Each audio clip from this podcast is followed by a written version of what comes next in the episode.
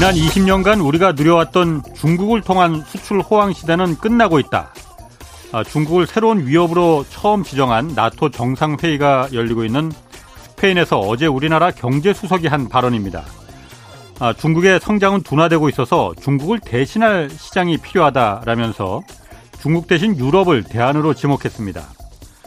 우리나라 교육 1위 국가는 여전히 중국입니다. 지난해 우리나라의 대중국 수출액은 1630억 달러로 23% 증가했는데 무역 흑자 규모가 600억 달러에 달했습니다.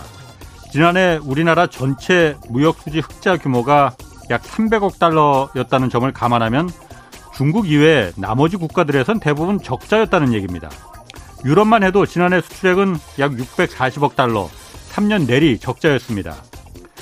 뭐 요소수 사태에서 봤듯이 우리나라가 중국에 절대 의존하는 원자재는 600여 개에 달합니다. 중국에 대한 의존도를 낮춰야 한다는 건 뭐 중장기적으로 당연하고 또 중요한 과제입니다. 그렇지만 이 경제 수석이 그것도 경제 협의체도 아닌 군사 군사 동맹체인 나토 회의가 열리는 자리에서 공개적으로 탈중국을 선언하는 것이 도대체 우리에게 이게 무슨 득이 있을지 참 의문스럽습니다. 네, 경제와 정의를 다잡는 홍반장, 저는 KBS 기자 홍사원입니다. 홍사원의 경제쇼 출발하겠습니다.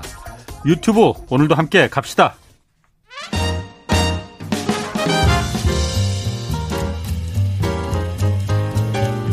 한마디도 버릴 게 없는 귀한 정보만 전해드립니다. 대한민국 최고의 경제 전문가와 함께하는 홍사운의 경제쇼. 네, 전 세계 주요국 주식, 주식시장이 지금 계속 내리막길입니다. 채권과 외환시장 변동성도 커지고 있어서 현재 상황 좀 자세히 분석해 보겠습니다. 김영익 서강대 경제대학원 교수 나오셨습니다. 안녕하세요. 예, 안녕하십니까. 아, 오늘 비가 엄청나게 오네요. 예, 그렇습니다. 자, 미국 금리 본격적으로 인, 지금 진행되면서 인상되면서 주식 코인부터 지금 거품이 터지기 시작하고 있는 중이다. 이렇게 봐야 되는 거죠? 예, 맞습니다. 예, 제가 뭐 모든 자산가의 거품이다 이런 음. 말씀을 드렸습니다만 예. 하나씩 하나씩 꺼지는 것 같습니다. 그렇죠. 예. 그래서 우선 채권 시장에서 거품이 꺼졌고 코인 예. 시장도 꺼졌고 예. 예, 지금 주식 시장에서 거품이 꺼지는 과정이고요. 예. 이제 남은 게가 부동산인 것 같습니다. 아, 부동산은 아직 안 꺼졌고. 예. 부동산은 지금 그 미국에서는 아직도 오르는 중이라고 데이터가 나오더라고요. 예, 뭐 케이스 실러 20대 도시 주택 네. 가격이 네. 어제 발표가 됐는데요. 예. 2013년 3월이 저점이었어요. 근데 예. 어제까지 어 4월까지 어. 통계가 발표됐는데 무려 저 128%는 올랐습니다. 다른 건 다 떨어진데 왜 부동산은 왜 미국은 아직도 오릅니까? 부동산도 조만간 금리 인상 그다음에 어. 예, 부동산 가격은 경기가 둔화되면 그 다음에 떨어지거든요. 예. 근데 최근에 저 미국도 경기 음. 둔화 도짐이 나타나고 있기 때문에 음. 아마 조만간 예, 집값도 떨어질 가능성이 높다고 보고 있습니다. 원래 그러니까 부동산이 덩치가 커서 그런지 제일 마지막에 그럼 반응합니까? 예. 제일 먼저 채권 시장이 금리가 어. 먼저 반응하고요. 예. 예 그다음에 주식 시장, 예. 부동산 시장 음. 이러한 순서로 순환 패턴이 예, 과거 보면 진행되고 있습니다. 그래요. 예. 그럼 그 미국 증시 주식 같은 경우에 지금 계속 떨어지고 있는 중이잖아요. 예, 예. 얼마나 좀 떨어진 거예요, 지금? 뭐 나스닥은 30% 이상 떨어졌고요. 예. 예 그다음에 S&P 500도 20% 예. 이상 떨어졌죠. 음. 보통 20% 이상 떨어지면은 뭐 침체장 베어마켓이다. 예. 이렇게 되는데 나스닥은 이미 훨씬 더그 그 밑으로 떨어졌고 예. 뭐 S&P 500 미국의 예. 대표인 주식수죠. 예, 그것도 지금 베어마켓 들어서 예. 있습니다. 지금 뭐 미국만 떨어지는 게 아니고 한국도 그렇고 다 지금 다 지금 내리막길이잖아요. 예. 근데 이상합니다. 예. 중국은 지금 계속 올라가고 있잖아요. 예, 중국은 최근에 계속 올라가고 있는데요. 왜 그런 거예요? 경기하고 유동성 사이클이 좀 다릅니다. 그러니까 아. OECD가 세계 경기를 알기 위해서 선행지수라는 걸 발표하는데요. 예. 세계는 대체로 작년 7월이 고점이었었어요. 예. 예 그런데 아. 중국은 작년 1월이 고점이었거든요. 예. 작년 중국 경기가 제일 먼저 둔화되기 시작했죠. 그 코로나 때. 예, 예. 예. 예. 예. 그리고 그렇게 경기가 제일 먼저 둔화됐으니까 아. 저점이 빨리 올 것이다. 음, 이런 예. 기대가 작용한 것 같고요. 예, 그 다음에 물론 중국은 뭐 정책 당국이 물가를 통제하고 음, 있습니다만은 소비자 물가 2%좀 넘어요. 예. 근데 다른 나라는 우리나라도 5% 넘었고 미국도 8% 넘었고 예. 다른 유럽 국가도 8% 넘거든요. 예. 그래서 다른 나라는 물가 때문에 금리 올리고 통화를 긴축하는데 예. 오히려 중국은 돈을 풀고 있어요. 그렇죠. 예. 중국의 통화 증가율 보니까 다른 나라는 계속 줄어들거든요. 예. 그래서 미국 통화 증가율은 2020년 때 일시적으로 20%가 넘었었어요. 예. 근데 네. 올, 5월 통계 보니까 6.6%로 M2 증가율 강의 통화라고 그러죠. 이렇게 증가율이 많이 떨어지고 있는데요. 네. 중국은 거꾸로 통화 증가율이 올라가고 있거든요. 예. 음. 예, 작년 말에 한 8, 9%였는데 최근에 보니까 한 11%로 예. 오히려 중국은 돈을 풀고 있습니다. 예. 예. 예 그래서 유동성이 안 줄어드니까 중국 주가는 다른 나라하고 뭐 차이가 나면서 좀 오르고 있는 것 같습니다. 근데 그것만으로는 제가 상식적으로 좀 해석이 잘 안 됩니다. 예. 왜냐하면은 예. 그러니까 다들 말하는 게 중국이 지금 나홀로 좀그 어쨌든 표면적으로 봤을 때는 예. 그 좋아 보이는 게 예. 일찍 코로나로다가 경기 침체를 당해서 예. 먼저 당해서 예. 먼저 다 겪을 거 다 덮고 바닥을 치고 이제 다시 올라가는 것도 유동 그 선제적으로 먼저 대응을 했기 때문에 그만큼 여유가 있기 때문에 지금 돈도 풀 여유력이 있고 그런 거다라고 하는 거잖아요. 그런데 지금 보면은 다른 나라들도 지금 그게 맞다고 하더라도 바로 다음에 이어서 지금 경기 침체가 올 거라고 하잖아요. 예. 근데 중국은 그럼 먼저 겪었으면 벌써 경기 침체가 왔었어야 되는 거잖아요. 예. 안 왔지 않습니까? 네, 사실상 중국은 경기 침체라고 볼 수가 있죠. 지금? 예. 아, 그래요? 예, 그런데 중국의 주 식은 이렇게 올라가는 거예요? 예. 그래도 중국 주가가 뭐 오늘까지 어. 보니까요. 뭐 작년 말부터 오른 게 아니라 한 예. 6% 정도 떨어졌어요. 아. 그러니까 다른 나라는 굉장히 예. 많이 떨어졌죠. 예. 뭐 우리나라 코스피, 나스닥 뭐 20, 30% 떨어졌거든요. 예. 예. 중국 주가도 떨어지기는 떨어졌는데 예. 상대적으로 덜 떨어지고 예. 사실 저 4, 5월까지는 중국 주가가 많이 떨어졌었어요. 예. 예 그런데 아. 5월 뭐 하반기 음. 이후로 최근까지 중국 주가가 오르니까 뭐 감소폭이 축소된 것 뿐이지 중국 예. 주가도 작년 말에 비해서는 떨어졌거든요. 그렇군요. 예, 예. 알겠습니다. 그러면은 뭐 중국 얘기 나중에 좀 다시 한번 좀 그 시간 되면 좀 보기로 하고 예. 미국 부동산 지금 자산 시장이 채권, 주식, 예. 코인 다 지금 거품이 터지고 있는 중이라고 하셨잖아요. 예, 예. 부동산은 그런데 지금 아직 안 터졌습니다. 오히려 지표상으로 예. 보면 오르고 있잖아요. 아직 예, 미국이. 예. 부동산이 거품이 안 터질 수도 있는 거 아닙니까? 안 터질 수는 없어요? 예, 터질 가능성이 굉장히 높다고 보고 있어요. 예. 왜냐하면 거품이 발생했기 때문입니다. 음. 그래서 뭐 2012년 3월부터 올 4월까지 128% 올랐다고 그러는데요. 예. 이 정도가 어느 정도냐면은 2008년 미국 그 금융 위기가 집값이 많이 오르고 떨어지면서 예. 위기가 왔었거든요. 예. 근데 그때보다 집값이 더 빠르고 빠르게 오르고 있어요. 예. 뭐 물가에 음. 비해서 그다음에 음. 소득에 비해서 그다음에 렌트에 비해서 이런 걸 모든 걸 평가하면 미국 주택 가격이 예. 상당히 제가 보기에는 거품이 발생했고요. 예. 예. 금리 오르고 그다음에 예. 경기가 둔화되면 부동산 가격도 제가 보기에는 떨어질 수밖에 없을 것 같습니다. 음. 예, 그런데 4월 통계까지 발표돼서 그렇지 아마 5월, 6월 음. 가면은 뭐 전환된 조짐이 나타날 것 같습니다. 어. 예, 아, 대, 예, 말씀하세요.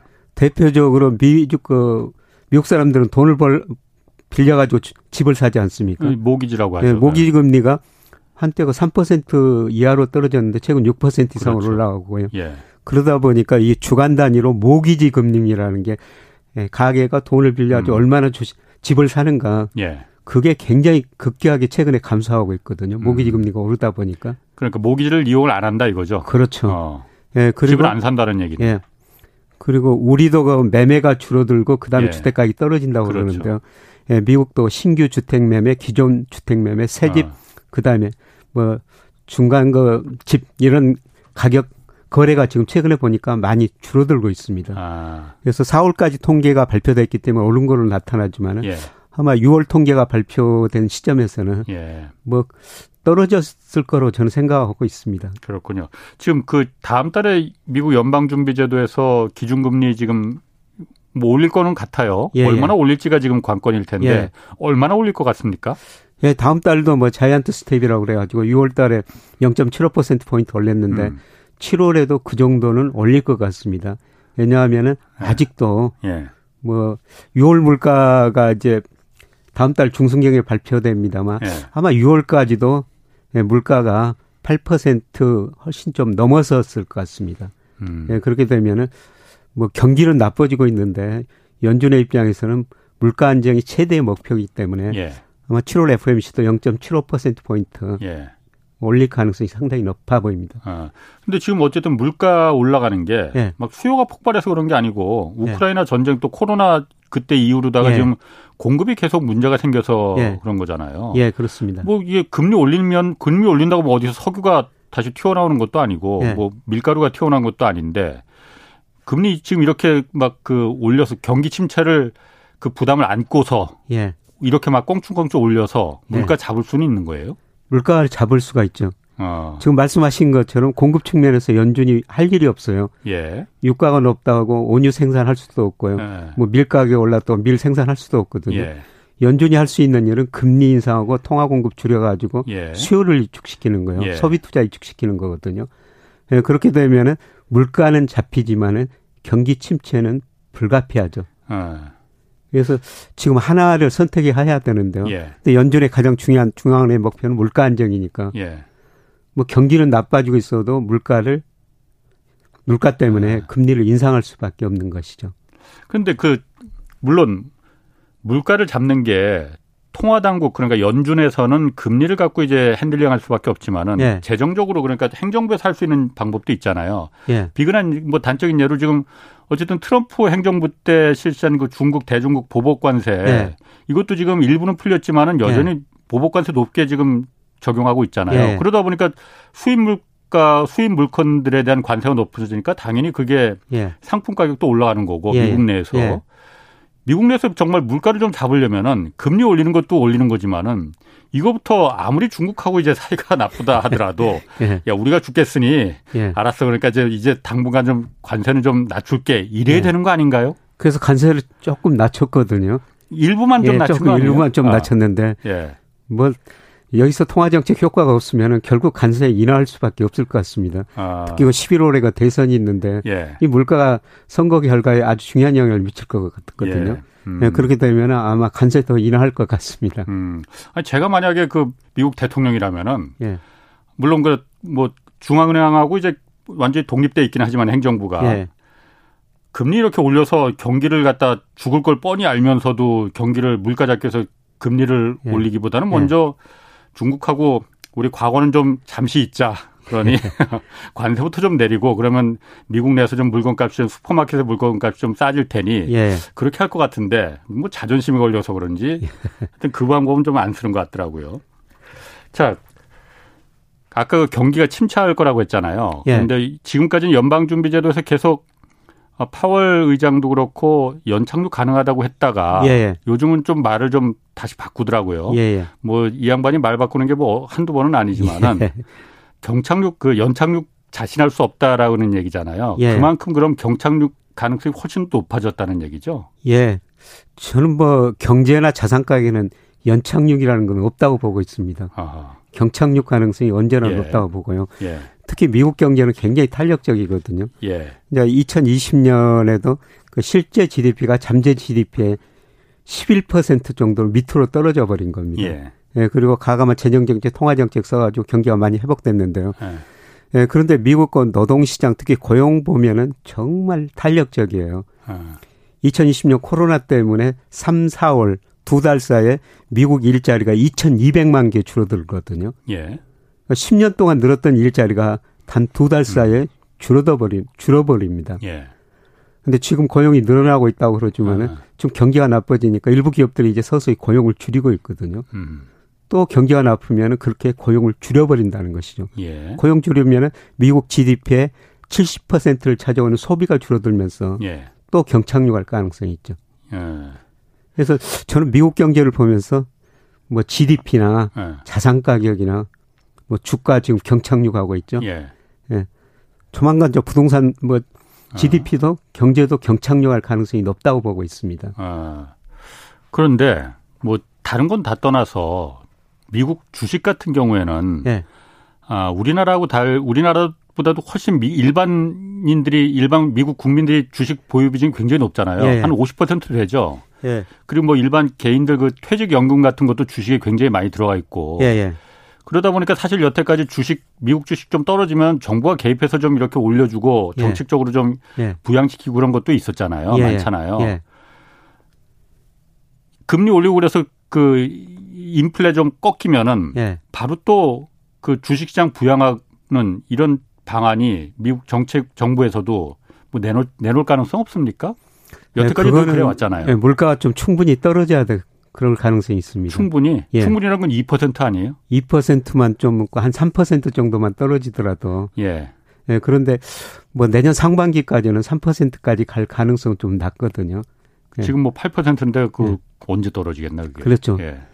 예, 그런데 사실 미국 가계 자산 중에서 주식 비중이 작년 말 기준으로 54%예요. 예. 우리는 23%고. 예. 미국 가계 자산 중에서 주식 비중이 금융 자산 중에서 54% 역사상 처음이거든요. 음. 그러니까 2000년 미국 주가가 굉장히 많이 올랐을 때 예. 48%. 예. 그다음에 2008년 금융위기 그 직전에도 많이 올랐었는데요. 그때도 한 48%였었어요. 예. 근데 작년 말에 54%까지 올라갔다는 거는 그만큼 미국 주가가 많이 올랐다는 겁니다. 예. 거품이 많이 발생했다는 거죠. 예. 음. 이제 꺼지고 있는 과정이라고 볼 수가 있습니다. 음. 그런데 이렇게 거품이 발생했기 때문에 가끔 미국 그 경제 전문가들도 주식 때문에 금리를 인하하지는 않을 것이다. 어, 예, 예. 거품이 발생했다는 그, 것이죠. 예, 아. 네, 거품이 어느 정도 꺼져야 된다는 겁니다. 음, 네. 그렇군요. 그러면은 미국은 뭐 그렇다 치고 우리나라 같은 경우에 한국 증시도 지금 너무 많이 막 내리막길 걷고 있습니다. 예, 예. 특히 그런데 뭐 전 세계가 거의 다 중국 빼고는 다 이제 내리막길이라고 하지만은 예. 한국 증시는 너무 내리 두 자릿수로 지금 막 급폭락하고 있잖아요. 예, 예. 연초에 대비해서도 예. 다른 나라는 뭐 내린다고 해도 지금 한 하락률이 한, 한 자릿수 정도라는데 예. 우리나라는 왜 이렇게 그 하락률이 더 유달리 큰 거예요? 우리 경기가 수출 의존도가 굉장히 높기 때문입니다. 음. 그래서 수출은 우리 그래도 잘 되고 있는 거 아니에요 아직도? 아니 네. 지금까지는 잘 되고 있는데 증가율이 예. 계속 낮아지고 있고요. 앞으로 예, 네. 대부분 전문가들이 이제 내년에 세계 경제가 침체에 빠질 것이다. 예. 우리 GDP 중에서 국내 총생산 중에서 수출이 차지하는 비중이 무려 44%나 돼요. 예. 그러니까 음. 세계 경제 안 좋으면은 한국 수출이 줄어들고 한국 경제 성장률이 많이 떨어질 것이다. 예. 그래서 세계 경제가 안 좋을 때는 수출 의존도가 높은 나라. 예. 최근에 보니까 우리나라 주가가 사실 세계에서 제일 많이 떨어진 나라 중에 한 나라입니다. 그러니까 뭐그 네. 6월 한 달간은 코스피는 꼴찌에서 두 번째라면서 세계에서. 예, 그렇습니다. 수익이. 그래서 작년 6월 달 우리 코스피가 3,300까지 갔다가 최근에 2,300까지 갔으니까 예. 거의 1,000포인트. 그러네. 뭐30% 가량 떨어져 버린 거거든요. 예. 우리 주가 세계에서 제일 많이 떨어진 나라 중에 한 나라죠. 예. 예 그만큼 우리 대의존도가 한국 경제가 높다. 예. 예. 그런 의미가 최근 주가 하락에 담겨 있는 것 같습니다. 아니 그런데 이게 떨어지는 그 큰 요인 중에 하나가 지금 외국인 자금이 너무 많이 빠져나가고 있잖아요. 예. 뭐 이달 만에 6월 만에도 지금 한 5조 원이 빠져나갔고 예, 예. 올해 전체로 보면은 한 40조 가까이 빠져나갔다는데 예. 이게 뭐 4조도 아니고 40조 원이 외국인 자금들이 지금 예. 빠져나가는 게 예. 한국 주식 시장이 그렇게까지 막 그 안 좋게 보는 거예요, 그러면은 외국인들이? 외국인들이 한국 주식시장뿐만 아니라 외국인들 네. 그 순매수 동향을 보니까 가장 그 민감하게 변동하는 게 환율이거든요. 환율. 예. 외국인들이 지금 환율이 오를 것이다. 한국의 예. 돈 가치가 떨어질 것이다. 예. 이런 기대도 가졌던 것 같습니다. 아. 예. 그런데 어떻든 뭐 이런 요인 때문에 2,300까지 떨어졌는데요. 예. 아, 제가 사실 그 작년에 그 3,300까지 갔을 때, 네. 뭐 2,750까지도 떨어질 수 있다. 어. 기자님하고 이런 말씀을 예. 했었는데, 지금 2,300이거든요. 그때 비 오는 분들 많이 있었는데. 예, 근데 또 지금은 2,750이 굉장히 높아 보이는데, 예. 예, 그런데 2,300이라는 주가가 제가 생각하기에는 예. 내년 경기 침체, 예. 그다음에 환율 올라오고 애군이 판다. 예. 이런 것까지를 총체적으로 지금 반영해 버린 것 같습니다. 미리서. 그래서 단기적으로는 음. 저는 주가가 예. 여기서 뭐 더 이상 떨어질 가능성은 낮다고 보고 있습니다. 여기서 더 이상 떨어지기는 낮고 예. 외국인 자금 유출 그 자본은 어떻습니까? 그럼 충분히 빠져나갈 만큼 다 빠져나간 거예요, 그럼 이제? 예, 그거는 환율하고 상관관계가 굉장히 높은데요. 예. 예, 근데 뭐 오늘 또 환율이 거의 1,300원 근접했습니다만은 네. 저는 환율이 조만간 떨어질 거라고 보고 있어요. 환율이? 예, 예. 왜 그러냐면은 뭐 우리 환율이 이렇게 오른 것은 내년 우리 수출 문제도 대두됐지만 결국 그미 달러 가치가 올라가기 때문에 우리 환율이 그렇죠. 우리 돈 가치가 떨어진 거거든요. 예. 예, 그런데 내년에 저는 미국 경제 앞서 말씀드린 침체 빠지리라고 보고 있어요. 예. 예 그러면 예. 미 국채 수익률, 미국 금리, 시장 금리는 떨어질 수밖에 없죠. 예. 예 사실 미국 10년 국채 수익이 얼마 전에 3.47%까지 올라갔다가 지금 3.1% 정도로 떨어졌거든요. 예. 예, 미국 금리가 저는 이미 그 10년 국채 수익률 고점을 치고 떨어지는 과정이다. 예. 예 그러면 미국이나 일본, 그다음 미국이나 유로, 유로 이 금리 차이가 이제 축소되리라고 보고 있거든요. 예. 예 그러면 달러 가치가 떨어질 것이다. 뭐 달러 음. 가치가 떨어지면 상대적으로 원화 가치는 오릅니다. 예. 예. 예. 그래서 뭐 제가 우리 경제력에 비해서 환율을 평가해보면 한 1,200원 정도가 적정 수준이 나오거든요. 아, 지금 예. 1,300원이니까 예. 높다는 거죠. 아마 예. 저처럼 생각하는 외국인들도 있을 겁니다. 그래서 조만간 환율이 떨어질 것이다 이런 기대를 가지고요. 예. 일부 외국인들은 뭐 한 3분기에는 저는 주식 우리 주식 좀 살이라고 보고 있습니다. 그런데 예. 다음 달 지금은 한국과 미국하고 기준금리가 1.75%로 똑같잖아요. 예. 다음 달에는 역전될 가능성이 매우 높습니다. 예, 그러니까 그렇습니다. 한국 금리보다 미국 금리가 예. 더 높을 가능성이 높잖아요. 예. 예. 그러면은 당연히 돈이 금리가 높은 대로 가기 마련인데 예. 달러 미국 쪽으로 더 가고 그럼 환율은 낮아질 가능성이 더 낮아지는 거 아니에요? 더 올라갈 가능성이 있는 거 아니에요, 오히려? 근데 기준금리는 그럴 수가 있습니다. 예, 음. 그러나 그 시장 금리는 예. 우리가 훨씬 더 높거든요, 아직은. 아직까지는. 예. 우리 음. 10년 국채 수익이 3.7% 정도 되고요. 예. 예 미국은 3.1% 정도 음. 됩니다. 예. 뭐 음. 미국이 금리를 올린다고 그래도 시장 금리는 우리가 좀 높습니다. 예. 예. 그리고 제가 저 미국과 금리하고 이 지금 말씀드린 건 명목 금리고요. 환율에 예. 더 영향을 주는 건 실질 금리 차이거든요. 물가 상승률을 예, 비교한 물가 상승률 빼는 거. 예. 그런데 미국은 지금 물가 상승률이 8%대고 우리는 뭐 이번 달 6월 달에 한 6% 나올 거 하는데요. 예. 실질 금리는 우리가 더 높거든요. 예. 예, 그래서 한 2% 우리가 높은 거네요. 예. 그러면. 그래서 최근에 금리 차이가 축소돼 가지고 예. 그동안 지난 2년 동안 그 주식시장에서는 돈이 많이 빠져나갔지만 채권 시장은 돈이 들어왔어요. 예. 네, 그런데 최근에 금리차가 축소되니까 돈이 채권 시장에도 빠져나간 거는 뭐 사실입니다. 아. 네. 그럼 지금 그 유튜브 댓글에서 어저께 이제 저희가 질문을 좀 몇 개 받았는데 네. 이런 질문들도 들어왔거든요. 네. 한미 간 금리가 역전되면은 뭐 제가 아까 말했듯이 물론 실질 금리 차이는 아직까지 좀 있지만은 네. 2% 차이가 좀 있습니다. 그렇지만 네. 미국 뭐 물가 상승률이 조금 더 내려가고 네. 그러면은 더 좁혀질 수도 있고 그래서 뭐 정부 당국자들도 이창용 한 총재도 한미 간 금리 역전 과거에도 몇 차례 있었지만은 예. 별 문제 없었다. 자금 이탈 그렇게 예. 외국인 자본들 그렇게 쉽게 빠져나가지 않는다. 예. 한국 펀더멘탈이 기초 자력이 예. 이제 튼튼해졌다라고 하잖아요. 예. 예. 근데 그 질문에 옛날하고는 다르지 않느냐. 지금은 환율이 이렇게 굉장히 높은 상태고 또 성장률도 과거에는 우리나라 예. 한국의 성장률이 높았지만 지금은 계속 뭐 미국이나 한국이나 성장률 차이가 그렇게 없는 거 아니냐. 예. 이런 상황이 바뀌었는데 예. 걱정 안 해도 되겠느냐. 예. 이런 얘기 하시고 물어보셨거든요. 네, 그런 걱정은 좀 하셔야 될 것 같습니다. 아. 예. 저도 뭐 거기에는 뭐 다른 의견 가지고 있는 건 아닌데요. 예. 예 제일 중요한 게 금리를 결정하는 게 성장률이거든요. 예. 예, 그런데 우리 경제가 보면은 1980년도부터 예. IMF가 세계 경제 성장을 발표했는데요. 우리가 1980년부터 2009년까지는 연평균 7.0% 성장했어요. 세계에서 가장 높은 성장을 했죠. 네네. 세계 평균이 3.4%였거든요. 음, 그때가 그랬죠. 예, 근데 좋았던 시절이지. 2010년부터 작년까지는 예. 세계 평균이 3.3%인데 예. 우리 3.0%예요. 예. 우리가 2010년부터는 세계 경제보다 낮은 성장을 할 거라는 것이죠. 예. 근데 앞으로 문제거든요. 지금 우리나라나 미국이나 제가 잠재 성장률 추정하면 둘 다 다 2% 정도 나옵니다. 예. 예. 실제 GDP 기준으로요. 예. 예. 그런데 앞으로 10년 후는 우리 1.0, 미국은 미 외에서 추정한 거 한 1.8% 정도 됩니다. 음. 우리 금리가 우리 성장률이 미국 성장률보다 더 낮아진다는 거죠. 구조적으로. 인구가 감소한다는 영향도 크고. 예, 인구 감소 때문에 주로 잠재 성장이 예. 낮아지는데요. 예.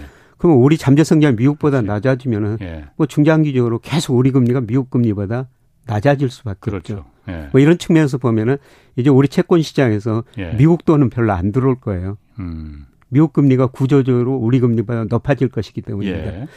예, 그런데 과연 그게 얼마나 충격을 줄 것인가. 음. 예, 그런데 우리 주식은 외국인들이 한 28% 정도 가지고 있거든요. 예. 채권 은한10% 정도 가지고 있고요. 예. 예, 그런데 우리 저 금융감독원의 그 통계를 발표한 데 보면은 예. 뭐 주식은 미국계가 뭐 40, 외국인 중에서 42% 차지하고 있다. 영국계가 얼마가 가지고 있다. 그러는데 이 채권은 발표를 안 하거든요. 국가별로. 어, 그래요? 예. 어, 왜 그럴까? 그, 어. 저, 저, 금감원한테 한번 어. 왜그 채권은 발표 안 하느냐. 예. 나저 국가별로 공부 좀 해야 되겠다. 그렇게 어. 전화를 했더니 예.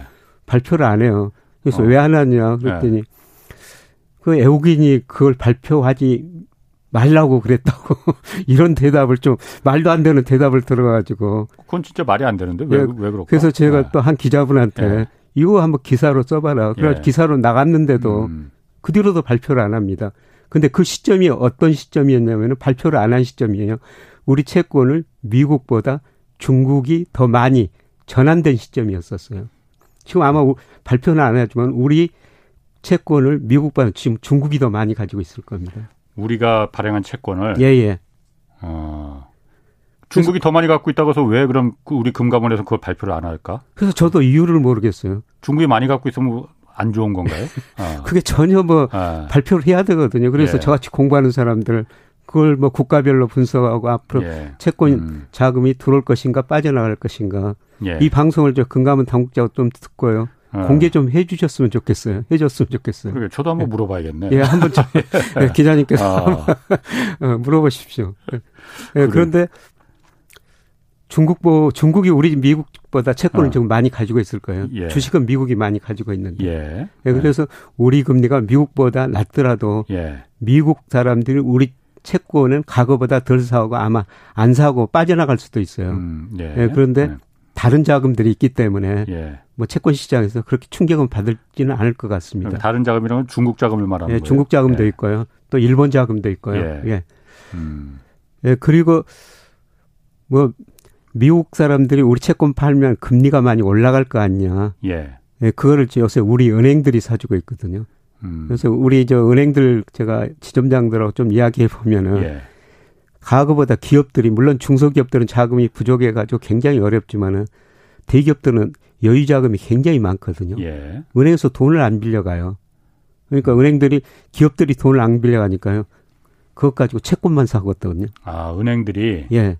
기업들이 대기업들이 수출로다가 많이 수출 환율도 높으니까 오히려 더 이익이니까 예. 은행에서 돈을 안 빌려가니까 은행들이 잘 사, 장사할 곳이 없으니까 이제 채권을 산다. 예, 그렇죠. 그래서 금액뿐만 아니라 은행 자산 중에서 채권 비중이 계속 높아지고 있습니다. 예. 그래서 외국인이 아. 팔고 나가더라도 그거를 아. 우리 은행이 사준다는 거죠. 아. 네, 그래서 저는 뭐 외국인이 미국 미국 거 자금이 우리 채권 시장에 빠져나가더라도 저는 채권 시장은 별로 충격이 없을 거라고 보고 있습니다. 음, 그런 영향, 그런 요인들이 좀 변하긴 변했군요. 예. 음. 그리고 그 지금 미국은 주식하고 자산들이 이제 그 다 내려가고 있고 부동산만 예. 아직 조금 남아 있다고 했는데 한국도 부동산은 우리나라도 지금 부동산은 다른 거에 비해서는 좀 늦긴 하지만은 내려가고 있는 중이잖아요. 예, 지금 꺾이고 있죠. 부동산은 어떻습니까? 여기도 부동산도 한국 부동산도 거, 거품이 터질 가능성이 큰 거죠. 예, 저는 뭐 이미 그 상당한 거품 영역에 들어섰고 예. 물가보다 너무 많이 올랐고 그 특히 그 소득에 비해서 서울 집값은 너무 많이 올랐거든요. 예. 네, 서울 중간 가구 기준으로 하면은 19배나 돼요. 그러니까 중간 가구 소득을 가진 분들이 집을 하나 마련, 서울 집을 하나 마련하기 위해서는 하나도 안 쓰고 19년이나 걸려야 음, 된다는 거죠. 예. 아. 이게 2013년에 9배였어요. 근데 예. 작년 말에 그게 19배로 올랐거든요. 예. 소득에 비해서 집값이 너무 많이 올랐다는 거죠. 예. 네, 그다음에 렌트 같은 거 이런 거에 비해서 너무 많이 올랐거든요. 예. 네, 그런데 최근 그 집값을 보면은 아까 내시 뉴스에서도 뭐 지난주보다 얼마 어, 떨어졌다 어, 예. 이런 보도가 나옵니다만 예. 제가 추세를 구해 보니까 추세가 꺾이고 있어요. 어, 예. 예. 뭐 도시별로 보면은 대구가 먼저 꺾였고요. 음. 대전이 꺾이고 다른 모든 도시도 이제 꺾이는 전환점이거든요. 예. 이게 한 번 꺾이면 굉장히 오래 갑니다. 지금 수도권도 꺾였다고 했잖아요. 예, 그렇습니다. 예. 예. 예. 음, 한번 꺾이기 시작하면 오래 간다. 예. 근데 문제는 이게 연착륙 할 것인가. 예. 하향 안정이라는 거는 자산 가격에는 없습니다. 채권 가격이 예. 어, 급등했다가 급나간 것처럼 주식이 저 1000포인트 떨어진 것처럼 이 자산 가격인 연착륙이라고 없어요. 뭐 올라갈 음. 때는 펀더멘탈 가대평가하고 떨어질 때는 가소평가죠. 예. 이 집값도 마찬가지라는 겁니다. 예. 그러면은 그 그렇게 급등하면 급락한다는 게 당연하다고 하면은 급, 급등한 만큼 그런 부동산도 급 떨어진다는 거예요? 예, 아까 그렇습니다. 말씀하신 대로 19배라고 하면은 예. 어, 그렇게 떨어진다는 거예요? 그럼 근데 여러 가지 기준에 보면은 전국 예. 뭐 집값 한 제가 보기에 한 3, 40% 가대평가돼 있고요. 예. 뭐 강남 아파트 가격은 한 50% 정도 가대평가돼 있어요. 예. 뭐 그 정도는 떨어질 수가 있다는 겁니다. 강남 아파트가 그럼 50% 떨어진다는 얘기입니까? 뭐 저는 가능하다고 보고 있습니다. 어, 어, 뭐 그것도 보겠습니다. 예, 그거 지켜봐야 될 것 같습니다. 어제 유튜브 그 질문에서 좀 이것도 좀 물어봐 달라고 했어요. 예. 일본이 1991년에 부동산 거품이 터졌잖아요. 예, 예. 그래서 그때 이후로 일본 경제가 장기 침체에 지금 들어선 거잖아요. 예. 당시 일본 상황하고 예. 현재 우리나라 상황하고 예. 같은 점이 뭐고 좀 다른 점이 뭐가 있느냐. 일본식으로 우리나라가 이걸 물어보는 이유는 일본식으로 우리나라가 장기 불황 들어갈 가능성이 있느냐. 일본의 과거를 보면 한국하고 좀 같은 점이 뭐고 다른 점이 뭐냐 이걸 좀 물어보셨거든요. 예, 저는 결론적으로 갈 가능성이 어느 정도 있다. 어느 정도? 예, 아, 그런 예. 말씀을 드리고 싶은데요. 예. 예, 우선 그 일본 집값하고 주가가 80년 중후반에 엄청 올랐거든요. 네. 그럼 플라자 합의 때문에 그랬었어요. 85년 9월 달에 예, 미국이 플라자 합의를 통해 가지고 엔강세를 유도했지 않습니까? 예, 예. 85년 8월에서 87년 12월 사이에 엔 가치가 48%는 올라버립니다. 그렇죠. 1년 예. 반도 안 됐는데. 예. 일본 수출 기업들이 아우성을 치거든요. 예. 우리가 어떻게 해서 수출해서 먹고 예. 살라는 말이냐. 그러니까 일본 중앙은행이 금리를 많이 인하해 줘 버려요. 돈을 풀어 줘 버립니다. 예. 그래서 자산가에 엄청난 거품이 발생하죠. 예. 예. 그래서 안 되겠다 싶어 가지고 이제 89년 말부터 금리 2.5%에서 90년 3월까지 5.25%로 금리를 많이 올려 버리거든요. 네네. 그러니까 자산가의 거품이 붕괴되죠. 그때 예, 올리는 시점을 타이밍을 놓쳤다고도 다들 말하잖아요. 예, 좀 더 빨리 올렸어야 했죠. 예. 예, 그리고 인구 구조 측면에서 보면요. 35세, 55세, 35세에서 55세 인구가 딱 1990년에 정점을 쳤거든요. 예. 이 인구가 어떤 인구냐면은 뭐 대학 졸업하고 직장 들어가고 결혼하고 음. 애 낳고 집을 늘려가는 시기예요. 예. 그래서 이 인구가 정점 치고 집값이 폭락하기 시작하거든요. 예. 그래서 뭐 집값이 올라갈 때 일본 사람들이 집을 투자재라고 생각했는데 2년 지나고 집값이 폭락하니까 집은 투자재가 아니라 소비재다. 집은 예. 단순하게 사는 데다. 예. 이렇게 인식이 바뀌었습니다. 예. 예. 그런데 최근 우리 이거 금리 많이 내려가지고 부동산 올라간 거는 이거는 일본하고 비슷해요. 그렇죠. 근데 지금 금리 많이 올리고 있죠. 예. 앞으로도 어. 뭐 미국 금리 인상하니까 더 올릴 수밖에 없는 상황이고요. 예. 예, 그다음에 인구 구조 측면에서 보면은 우리가 일본보다도 더 빨리 늙어가죠. 더 심각합니다. 네. 예. 이런 차이가 있습니다. 예. 예. 그런데 다른 측면에서 보면요. 예. 우리 그 GDP를 어, 구성한 소비, 투자, 뭐 정부 지출 이런 예. 수출 이런 구조인데요. 가장 큰 차이는 수출 측면에서 차이가 있어요. 어. 일본이 90년대 수출이 GDP 국내 총생산을 차지하는 비율이 8%였습니다. 네. 근데 우리는 44%나 됩니다. 그렇죠. 작년 기준으로. 예. 그러니까 세계 경제가 어떻게 되느냐에 따라 가지고 음. 차이가 있다는 거죠. 운명이 달려 있군요. 예. 그래서 해외 경제 좋으면은 우리는 좋아지고. GDP에서 수출이 44%나 차지하니까 네. 일본처럼 장기 불황에 안 가도 된다는 거죠. 예. 예. 그런데 세계 경제가 나쁘면은 우리는 더 어려워지고요. 예, 그런데 세계 경제가 지금 안 좋아 침체로 불황에 들어갈 거라는 거잖아요, 지금. 그럼 내년은 어렵죠. 내년은 어렵고 예. 후년은 그럼 좋아질 수 있는 거예요? 예, 세계 경제가 이제 좋아지면은 예, 예. 우리가 일본식으로 극단적인 침체까지는 갈 수, 가지 않을 수가 있고요. 예. 예. 그런데 우리가 일본하고 또 다른 차이는 가계 부채 차이입니다. 그 당시에 예. 일본하고 우리하고 예. 일본 가계 부채가 90년에 GDP 대비 68%였거든요. 우리는 지금 100%가 넘는데 170%예요. 예. 그러니까 불황이 오면은 우리 가계는 참 견디기가 쉽지 않죠. 그럼 그 당시에 일본보다 우리가 더 안 좋다는 거잖아요. 가계 부채는 가계는 어. 훨씬 더 어렵죠. 예. 예. 그리고 지금 일본 가계가 그렇게 오랫동안 견딜 수 있는 거는요. 일본 가계 금융 자산이 부채에 비해서 지금 한 5.5배 정도 돼요. 음. 근데 우리는 2.2배 정도밖에 안 됩니다. 예. 그래서 음. 뭐 장기적으로 경제가 오르면 사실 우리 가계는 일본 가계보다 더 어려워질 수밖에 없고요. 예. 네, 그래서 우리는 이제 수출만 세계 경제만 쳐다볼 수가 없. 그럼 지금 말씀하신 건 종합 지금 제가 해, 그 종합해 보면은 네. 90 90년대 일본이 장기 침체 들어가기 직전에 그 상황하고 지금 우리 한국을 보면은 네. 우리가 나은 거는 유, 그나마 한 가지 좀 유리한 거는 수출. 예. 요거 하나고 예. 예. 나머지는 가계부채 상황이나 인구 구조나 이런 거는 더, 더 나쁘네요. 예, 그렇습니다. 예, 그리고 또 금리 내렸다 오르는 올리는 거 예. 지금 똑같은 비슷한 모습이죠, 사실. 음, 무섭습니다. 아, 그리고 이것도 물어보셨어요. 부동 한국 부동산 시장 같은 경우에 예. 이것도 영향이 있는지 한미 간에 다음 달에 이제 한미 간 금리가 역전되면 기준금리 예. 역전되면 예. 이것도 부동산에도 영향을 줄 수가 있습니까? 한미 간의 금리가 역전되고 돈이 빠져나가면은 예. 뭐 아까 저 우리나라 은행들이 채권 산다고 그래서 별 영향 없다고 그랬지만 예, 예. 일단 돈이 빠져나가면 금리가 오르죠. 예. 금리가 예. 오르고 돈이 빠져나면 우리나라 유동성이 축소되는 거 아닙니까? 예, 그럼 예. 부동산 가격에 어, 부정적인 영향을 줄 수가 있고요. 예. 예, 그다음에 돈이 많이 빠져나가면은 또 환율이 오르고 예. 환율이 오르면 또 물가도 오르고 그렇죠. 물가 오르면은 중앙은행은 긴축을 더 할 수밖에 없고 예.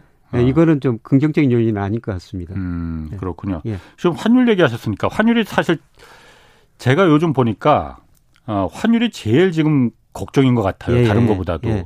이게 환율이 1,300원 뭐에서 높은 것도 문제지만은 예. 어쨌든 뭐 하루에 막 10원 이상씩 막 이렇게 와, 막 왔다 갔다 하잖아요. 이렇게 막 하루 사이에 이렇게 막 큰 차이를 보여도 되나 싶을 정도인데 어 어떻습니까? 이게 이렇게 막 환율이 급 그 막 급등락하고 막 이런 것도 보여주고 어쨌든 1,300억까지 올라가는 거는 예.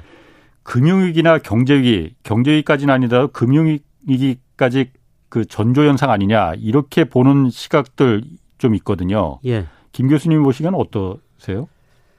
뭐 97년 외환 위기, 2008년 위기 예, 예. 뭐 이런 얘기를 겪었습니다만은 예. 뭐그 뒤로 사실 저 우리가 외환을 많이 보유했고요. 예. 그다음에 단기 해취의 비중이 상당히 낮습니다. 단기 외채 예. 비중이 한 예. 23% 정도 그 정도밖에 안 되거든요. 예. 예. 음. 예. 그리고 중요한 거는 뭐 저 과거에는 우리가 경상수지 흑자 났어요. 물론 경상수 흑자가 작년에 880억 달러 정도 됐습니다만 예. 올해 뭐 40, 400억 달러 정도로 절반 정도로 축소는 될 거예요. 예. 근데 경상수지가 계속 흑자 나는 나라이기 때문에 예. 저는 뭐 이거 환율이 여기서 계속 더 급등하고 예. 그것 때문에 위기는 오지 않으리라고 보고 있습니다. 음, 그렇군요. 위기까지 가는 생각하는 건 너무 좀 나간 거라고 예, 볼수 있겠군요. 예, 예. 근데 그 환율이 어쨌든 높아지면은 어 좋아하는 쪽도 있고 좋아하지 않는 쪽도 분명히 있습니다. 예, 그렇습니다. 아, 예. 물론 우리가 좋아하는 쪽은 이제 그 수출 수출은 예. 주로 대기업들이 이제 수출 많이 하니까 그쪽이고 좋아지 그 시, 어, 나쁜 쪽은 주로 수입하는, 수입하는 뭐 원자재 수입해서 예. 다시 가공해서 대기업에 납품하는 중소기업들이 당연히 더 큰 피해를 예, 볼것 같아요. 예. 어떻습니까? 이그 이 환율 이 지금 1,300원 이 정도 되면은 예. 어 정부가 직접적으로 좀 나서서 아까 적정 환율이 한 1,200원대라고 하셨잖아요. 예, 예. 어 개입해야 된다고 보십니까? 인위적으로라도? 인위적으로라도 좀 개입을 해야 되죠. 좀 어. 말로만 하고요. 예. 사실 저 중앙은행이 예. 뭐 한일 스무딩 한다고 그러지 않습니까? 예. 변동성이 클 때는 중앙은행이 개입할 수가 있거든요. 예. 예 미국도 그걸 허용해요. 예. 단지 그 GDP 대비 2% 이상 개입해서는 안 된다. 예. 예 미국이 그런 조건을 달았지만은 예. 아, 사실 그 GDP 대비 2% 개입하려면 엄청 개입해야 되거든요.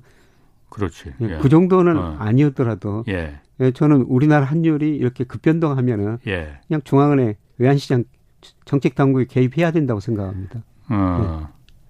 지금, 지금 그럼 그 개입 안 하는 이유가 특별히 있습니까? 그러면은 어쨌든 이게 누가 고통받을지는 확실한데 네, 사실 올라가고 요새 보면 달러 가치만 올랐지 다른 나라 통화 가치는 다 같이 떨어졌거든요. 예. 어. 좀 엔화 가치는 거의 15%이 정도 많이 떨어졌지 예, 않습니까? 예, 예. 그다음에 유로 가치도 우리 통화 가치만큼 떨어졌어요. 예. 예 중국 이안 가치도 한 6% 우리 통화 가치만 조금 덜 떨어졌지만 음. 전체적으로 전 세계 통화 가치가 다 같이 달러 때문에 떨어지거든요. 달러 예. 강세 때문에. 예. 그래서 우리 통화만 혼자만 많이 떨어졌다. 예, 그러면 강력하게 개입할 수가 있죠. 음. 예, 그런데 지금 달러 때문에 다 같이 떨어졌다. 예. 뭐 그런 측면에서 음. 보면은 아, 뭐, 그렇기 때문에 네, 우리만 따로 개입할 필요는 없는 것 같습니다. 아, 다 같이 떨어졌기 때문에 우리만 여기서 개입하면은 어 잘못하면 그냥 괜히 달러만 그냥 그 있는 달러만 소진하고 예. 별 효과도 못 보는 그런 경우가 생길 그렇죠. 우리만 있겠군요. 개입해서 환율 떨어뜨리면은 예. 우리 수출 경쟁력, 가격 경쟁력 떨어지죠. 예. 예. 음. 자 어떻습니까? 그럼 지금 자산 거품 붕괴가 이제 주식하고 뭐 채권 이쪽부터 지금 이제 시작됐다고 봐야 되는 거잖아요. 예. 앞으로 우리 경제에게 어떤 영향을 좀 미칠지 누구는 사실 뭐뭐그그 경기 침체 오면은 진짜 퍼펙트 스톰 정도로 그 그냥 오는 게 아니고 뭐 공황 수준이 올 것이다 하는데 사실 잘 가늠 안 되거든요. 예. 어느 정도로 좀 영향을 좀 미칠까요? 예, 우리 경제가 1분기 한 전분기 대비 0.6% 성장했지만 소비 투자도 감소했고 단 수출이 증가해 가지고 예. 예. 그만큼 성장한 거거든요. 예. 그래서 수출 때문에 그만큼 성장하는데 사실 예. 우리 가계 부채 높고 기업 부채도 굉장히 높아졌어요. 예. 이런 것 보면 소비 투자가 많이 늘어날 수는 없거든요. 예. 예 그래서 여기다가 이제 세계 경제가 나빠지고 수출이 내년에는 마이너스로 돌아설 거라고 보이는데 증가율이. 예. 예. 그렇게 되면 우리 경제도 마이너스 성장할 수가 있는 것이죠. 어. 그런데 그 정도가 어느 정도일 것인가. 예. 그래서 지금 그동안 세계 경제가 2008년에 전 세계 경제가 1980년 이후로 미국에서 금융위기 가지고 마이너스 1 0.1% 성장했고 처음으로 마이너스 성장한 겁니다. 1980년 네. 이후로. 예. 예. 그리고 2020년에 코로나 19 때문에 마이너스 3.1% 성장했어요. 예. 그런데 두 번은 굉장히 빠른 속도로 적극적인 통화 정책, 재정 정책 써가지고 회복됐거든요. 예. 근데 저는 내년에 마이너스 3%까지는 안 가더라도 예. 세계 경제가 한 마이너스 2% 정도 성장하리라고는 보는데요. 예. 근데 문제는 회복 속도가 굉장히 느리리라고 보고 있습니다. 예. 왜냐하면 미국 정부가 GDP 대비 130%가 넘었고요. 그다음에 전 세계적으로 가계 기업 부채 전부 늘어났거든요. 예. 이 정책 쓸 여지가 별로 없어요. 정부가 아, 부실해졌기 때문에 정부가 물론 돈을 쓰겠지만 과거처럼 쓸 여지가 없고요. 예. 가계 기업이 부실해졌기 때문에 다시 금리를 내리더라도 소비 투자가 안 늘어난다는 거죠. 네. 음. 네 그래서 다음 위기가 오면은 뭐 지난 두 번의 위기보다도 회복 속도는 굉장히 느리리라고 보고 있습니다. 음. 그러면은 그 개인들도 그렇고 어 국가도 그렇고 어쨌든 자산 가격이 이제 거품 이제 붕괴가 시작되면은 네. 이 대비를 어떻게 해야 되는 겁니까? 일단은 국가는 어떻게 대비를 좀 그 할 수가 있는 겁니까? 뭐 국가 차원에서는 네. 우리 그냥, 정부가 어. 아직도 뭐 공기업 빼고요. 예. 그냥 보통 이야기하는 정부 부채가 GDP 대비 작년 기준으로 46% 세계에서 제일 낮거든요. 네. 네. 정부는 돈을 적극적으로 더 써야 될 수밖에 없는 것 같습니다. 재정 정책을. 네, 재정 정책은 아. 우리는 좀 쓸 여지가 있다고 보고 그렇죠. 있거든요. 네, 그 다음에 가계 기업 차원에서는요. 예. 네, 사실 가계는 뭐 제가 작년에 그 정말로 주식 비중 욕 많이 얻어보면서 주식 비중 좀 줄여주십시오. 현금 좀 많이 예. 보유하고 계시죠. 예. 현금 보유하고 있으면 정말 얼마나 주식을 지금 싸게 살 기회가 왔습니까? 예. 네. 예. 모든 자산을 지금 싸게 살 그렇지. 기회가 되는 것이죠. 예. 네, 음. 그 다음에 기업 측면에서도 기업체 여러 가지 강의 가가지고 현금을 좀 보유하십시오. 그러면은 내년 무렵에 정말 전 세계적으로 좋은 기업을 싸게 살 기회가 올 것입니다. 예. 지금 기업 네. 가치도 많이 떨어지고 있거든요. 음. 예, 지금 제 주변에도 뭐 벤처 캐피탈 하는 친구들이 있는데요. 이 친구들은 오히려 또 좋아하고 있어요. 최근에 이제 사업을 시작한 친구들은 앞으로 좋은 기업을 굉장히 싸게 살 기회가 올 거라는 거죠. 음, 음. 나중에 경기가 회복되면 그 기업 가치가 굉장히 그렇죠. 올라가거든요. 예, 예. 그래서 지금은 모든 자산 가격을 기업 같은 걸 싸게 살 수 있는 기회가 올 거라는 겁니다. 어. 네, 그런데 대신 예. 준비가 돼 있어야 되죠. 어, 그 준비. 준비라는 게 예. 현금입니다. 예. 현금. 예. 음. 아까 그 정부 국가가 이제 재정 정책을 지금은 우리나라 같은 경우는 여력이 아직 그 좀 있다고 하셨잖아요. 예. 사실은 많은 언론에서도 그 우려하고 그랬던 게 우리가 아직 숫자로만 보면은 그때 50% 정도 국가 그 GDP 대비 국가 부채가 그 정도 되니까는 예. 다른 나라에 비해서 여유가 있다 했는데 증가 속도가 너무 빠르다. 예. 그게 우려스럽다고 했는데 예. 오히려 작년에 세수가 더 거치면서 오히려 줄어들었잖아요. 예, 예. 그러면은 사실 그게 1년 만에 그렇게 뭐 이게 증가 속도가 무섭게 늘어나서 그 우려해야 된다고 했는데 오히려 1년 만에 다시 줄어드는 거 보면은 예. 어떤 말을 믿어야 될지 그게 좀 헷갈리긴 헷갈리더라고요. 네, 그만큼 저 예측을 잘못했다는 거고 또 다른 그러니까. 측면 예측이 어렵다.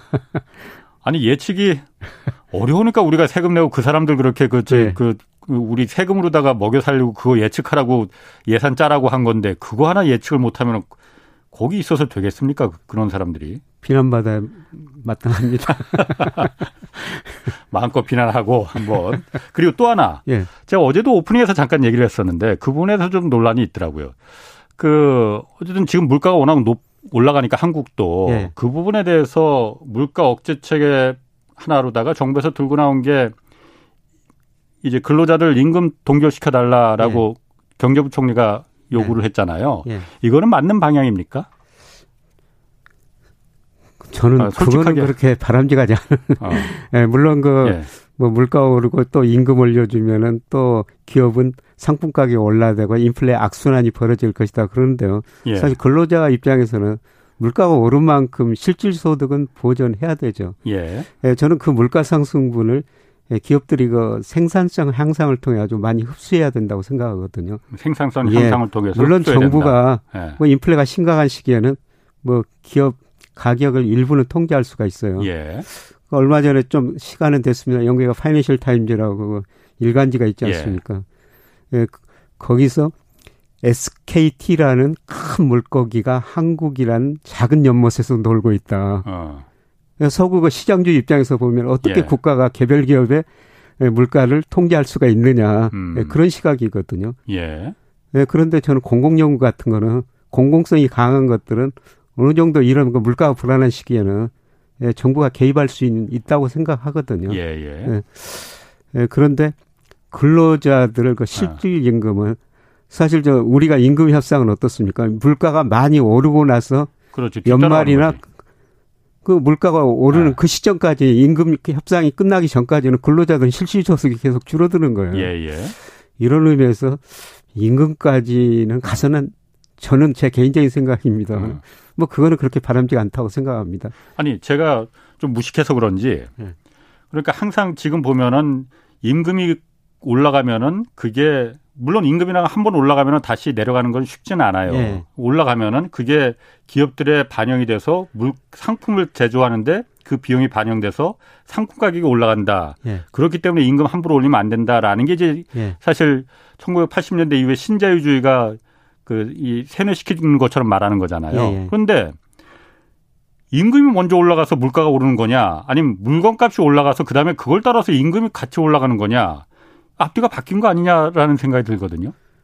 일반적으로 물가가 올라가죠. 임금이 오른 거죠. 그렇지. 그러니까 물가가 오르니까 네. 우리가 연말에 임금 예. 협상 하지 않습니까? 예, 예. 그래서 일부 회사들은요, 그냥 임금 협상하려면 노사 뭐 싸워야 되지 않습니까? 예, 그래서 예. 어떤 회사들은 보면은 예를 들어서 올해 소비자 물가가 4% 올랐다. 예. 그럼 내년을 임금을 4%로 결정해 버리는 거예요. 예. 예. 그리고 기업 이익 나면 조금 더 더 주겠다. 예. 그 물가만큼 올려주는 겁니다. 음. 예, 그런데 그 임금은 매년 말에 협상이 되니까 뭐올 1월부터 계속 물가가 오르고 있지 않습니까? 예. 사실 근로자 입장에서 보면은 지금 실질 소득은 계속 줄어들고 있는 거죠. 그러니까. 예. 예. 여기서 그러니까 어쨌든 임금을 올리지 않으면은 예. 내가 가난해지니 예. 물건을 살 여력이 없으니 물건값은 그럼 안 올라가긴 안 올라갈 거예요. 예. 대신 내가 가난 국민들이 가난해지는 거죠. 예, 그렇죠. 소비를 못 하니까요. 예. 예. 그거는 바람직하진 않을 것 같은데. 자, 그리고요. 예. 김 교수님 나오셨으니까 아, 올해 초부터 그러니까 계속 그 얘기 하셨었잖아요. 그 예. 올해 물론 4월, 5월이라고 얘기했었고 주식을 굉장히 쌀 기회가 예. 분명히 온다. 예. 아, 지금 사실 주식 굉장히 많이 내려갔잖아요. 네. 지금 그 기회라고 볼 수 있습니까? 그러면은 올해만 보면 지금이 굉장히 싸게 살 기회인 것 같습니다. 어, 네, 지금보다 지금보다 다음 달이 더 기회인 거 아니에요? 그러면은? 네, 다음 달에 조금 더 떨어질 수가 있는데요. 예. 네, 저는 뭐 8, 9월 달에 제가 가지고 있는 모든 경제 지표 아 모델이 좀 주가가 오르게 나오거든요. 올해 8, 9월에 예, 예. 예. 그래서 지나봐야지도 알 수가 아, 있습니다, 오늘. 예. 하여튼 저 7월에도 조금 더 지루한 조정이 있을 텐데 예. 뭐 올해 한 해만 보면은 뭐 지금 2,300 초반대 추수는 주식을 싸게 살 수 있는 기회라고 보고 있습니다. 그래요. 예. 그 좀 볼 수 있는 그 신호 같은 게 있습니까? 짧게. 환율이 떨어질 거 외국인이 살 거라는 거고요. 예, 그다음에 아마 우리 물가 상승률이 6월이 고점일 음. 것이다. 8월 초에 가면 7월 물가가 발표되는데요. 아마 6월보다 낮아졌을 거로 생각합니다. 알겠습니다. 예. 고맙습니다. 지금까지 김영익 서강대 경제대학원 교수였습니다. 내일은 서영수 이사와 함께 금융 안정을 위한 정부 정책 필요한 이유 다룰 예정입니다. 이 주제에 관련해서 궁금한 질문도 경제쇼 홈페이지나 유튜브 댓글로 좀 올려주시면 되겠습니다. 지금까지 경제와 정의를 다잡는 홍반장 홍사원의 경제쇼였습니다.